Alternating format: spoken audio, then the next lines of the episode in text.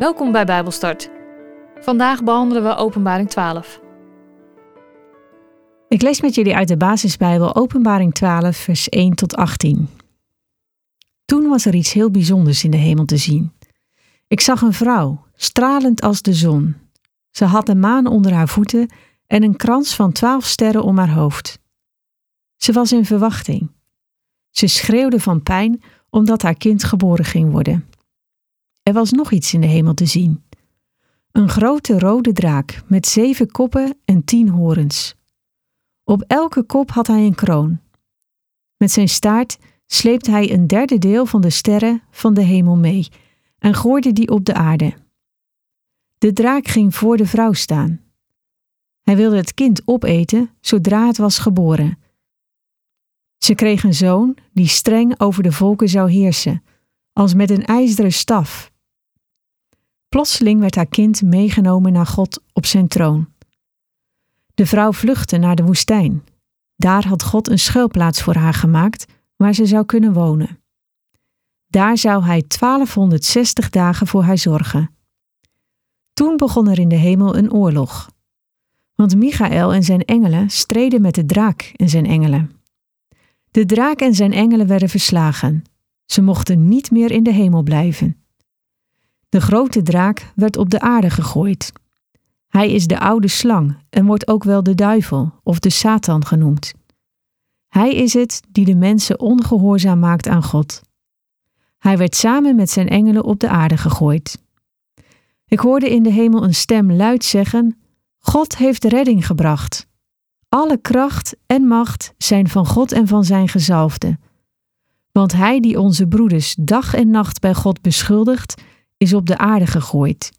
En ze hebben hem overwonnen door het bloed van het lam en door de mensen over Jezus te vertellen. Ze hadden hun leven voor de Heer over. Ze waren niet bang om voor hun geloof te worden gedood.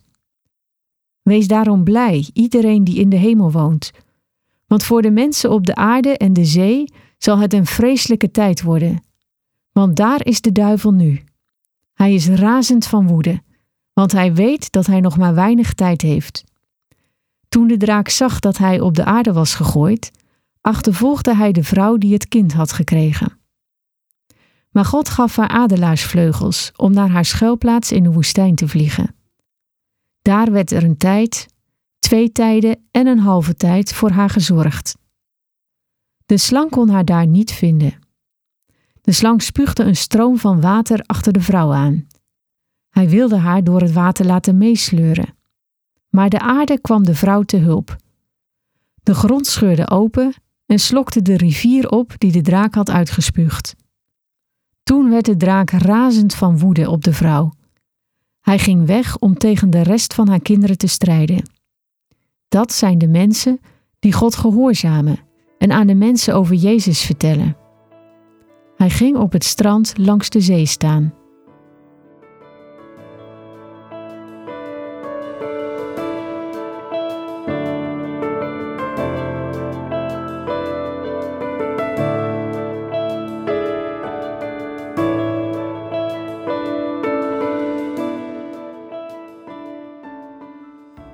De vorige uitzending hebben we hoofdstuk 11 behandeld en daar hebben we gelezen dat de laatste zevende trompet geblazen wordt. De zevende trompet luidt de schaaloordelen in. In de tussenliggende hoofdstukken, hoofdstuk 12, 13 en 14, ziet Johannes het conflict tussen God en Satan. Johannes ziet de bron van alle zonde, van alle kwaad en vervolging en het lijden op aarde. En hij begrijpt waarom de grote strijd tussen God en zijn strijdkrachten en die van de Satan binnenkort echt moet plaatsvinden. In de komende hoofdstukken zal het karakter van Satan duidelijker naar voren komen. En alle slechtheid wordt zichtbaar. Nogmaals, ik kan me voorstellen dat je hier misschien wat angstig van wordt.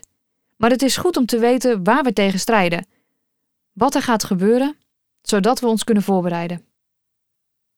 Boven hoofdstuk 12 staat geschreven: De vrouw en de draak.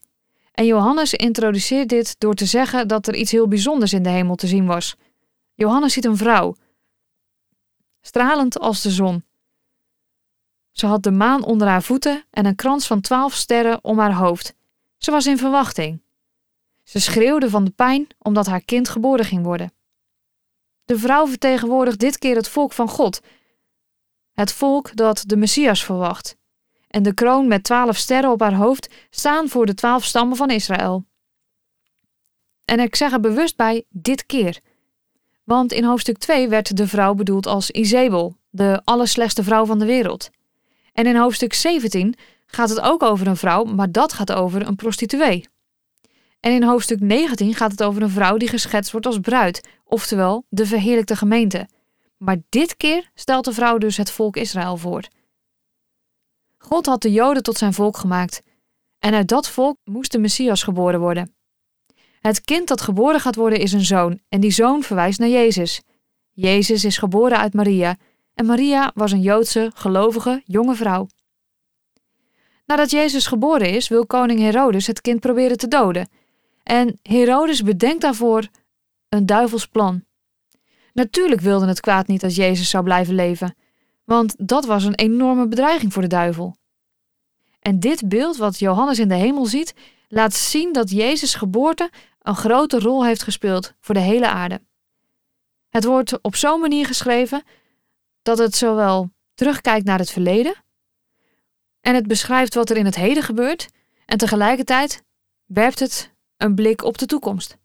De weeën van de vrouw worden een tijd van grote verdrukking. Het moet nog komen. Maar die weeën kondigen ook tegelijkertijd nieuw leven aan. En dit nieuwe leven dat er aankomt, wijst natuurlijk op Jezus' terugkomst. En er komt een rode draak ten tonele.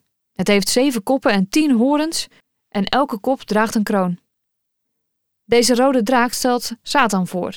En de koppen en kronen stellen zijn macht voor over de koninkrijken van de wereld die hij bestuurt en regeert. En er staat dat een derde van de sterren op aarde gegooid wordt. Nu zou je dat kunnen lezen als de engelen die met Satan meegingen. Want al eerder wordt genoemd dat er een ster uit de hemel valt en die ster stelt het kwaad voor, de duivel. En het is dus heel aannemelijk dat de sterren die hier uit de hemel op aarde vallen, engelen zijn die God verlaten hebben en die zich aansluiten bij het kwaad. Volgens een Hebreeuwse traditie zal een derde van de engelen in de hemel zich tegen God keren. En dat zal dus wel passen bij dat wat we hier in vers 3 en 4 lezen. De vrouw vlucht de woestijn in en de woestijn wordt gezien als een geestelijke vluchtplaats. Daar is zij beschermd tegen Satan. Doordat God de vrouw helpt te ontsnappen naar de woestijn en de vrouw staat dus voor het volk van God, biedt God hen een schuilplaats aan, een veilige plek. We moeten niet vergeten dat de duivel het volk van God altijd zal aanvallen. Maar God zorgt voor hun geestelijke veiligheid. Bedenk je dat mensen wel lichamelijke schade zullen oplopen, maar dat God ze zal beschermen tegen geestelijke schade. God wil namelijk helemaal niet dat de duivel de echte gelovigen schade toebrengt. God zorgt 3,5 jaar voor de vrouw. En dat doet hij nadat haar kind werd meegenomen naar Gods troon. Nou ja, 3,5 jaar. Eigenlijk staat er 1260 dagen. 1260 dagen, 42 maanden, 3,5 jaar, zal God voor haar zorgen. Dagelijks. God kijkt dagelijks om naar de vrouw in de woestijn. Die schuilt bij hem in zijn schuilplaats. En die 1260 dagen zijn dus net zo lang als dat de draak over de aarde mocht heersen. En in hoofdstuk 11 zag je dat ook de heilige stad 1260 dagen vertrapt wordt. Met de gebeurtenis die in vers 7 beschreven staat, de oorlog die uitbreekt tussen Michael en zijn engelen en de draak en zijn engelen, is de profetie van Daniel 12 vervuld. Michael is een engel met een hoge positie en blijkbaar had hij dus een leger engelen. Een van zijn verantwoordelijkheden is het beschermen van de gemeenschap van de gelovigen. In Judas 1, vers 9 zie je bijvoorbeeld dat Michael het gevecht aangaat met de duivel over het lichaam van Mozes. En er is een strijd aan de gang tussen goed en kwaad. En heel veel mensen zijn zich er niet van bewust.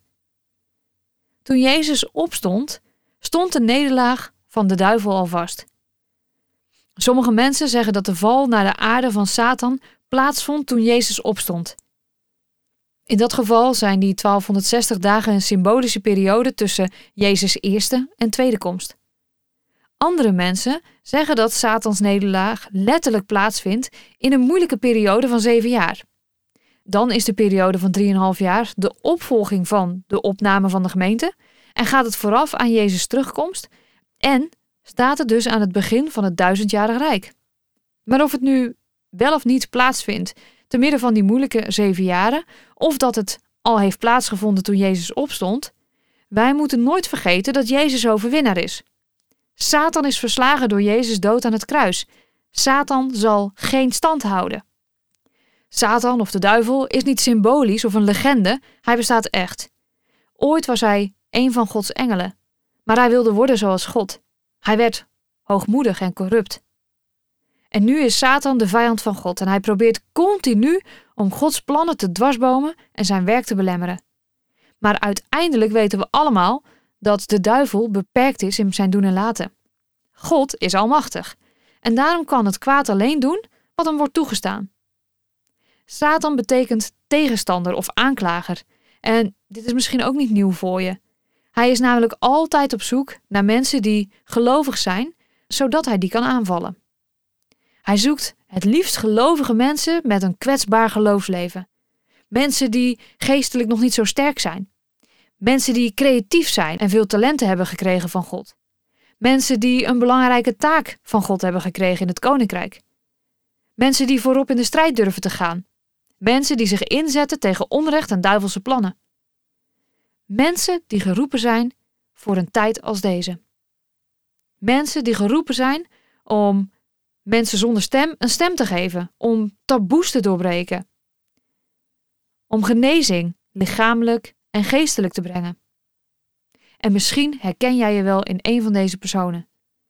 Ik wel in ieder geval. En het schrijven van deze Bijbelstudies heeft me enorm veel gekost.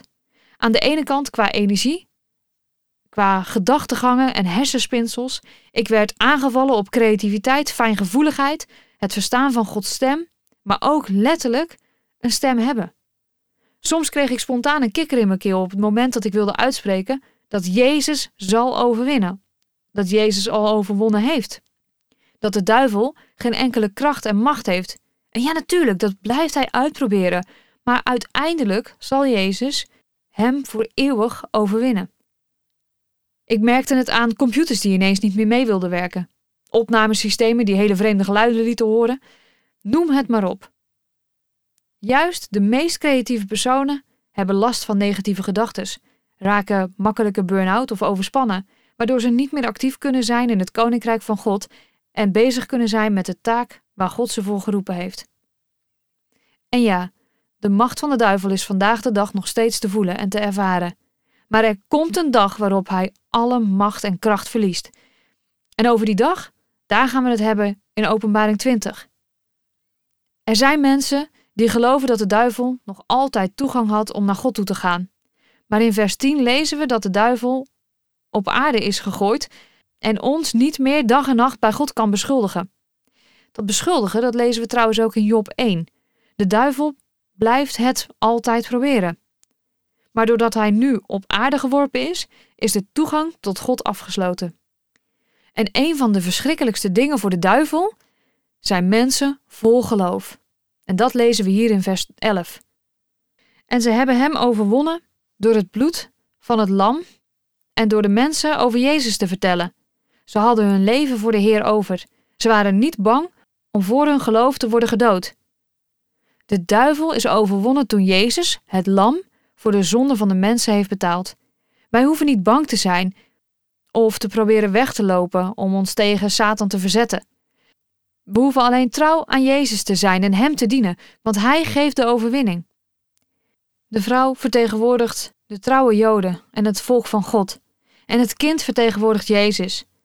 En de rest van haar kinderen, hier beschreven in vers 17, kunnen de Joodse gelovigen of alle gelovigen worden bedoeld.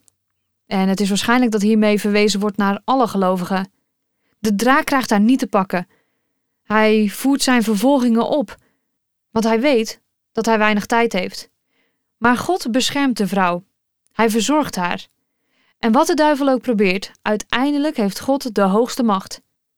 Misschien vraag je je wel af waarom God Satan toestaat in deze wereld zoveel kwaad te doen en waarom hij ons in de verleiding probeert te brengen? Eigenlijk is het antwoord een klein beetje omdenken. Hoe meer ellende de duivel brengt, hoe groter het verschil zal zijn met de liefde van Jezus. Juist door de ellende wordt duidelijk wie een echte volgeling van Jezus is en wie doet alsof. De strijd is nog aan de gang. Kijk maar in de wereld om je heen. Maar de uitkomst staat al vast. Satan en zijn volgelingen zijn verslagen en zullen vernietigd worden. De oorlog heeft hij al verloren, maar hij zal nog proberen elke slag te winnen die hij kan winnen. Mensen die bij God horen, zijn dankzij Jezus al zeker van de overwinning.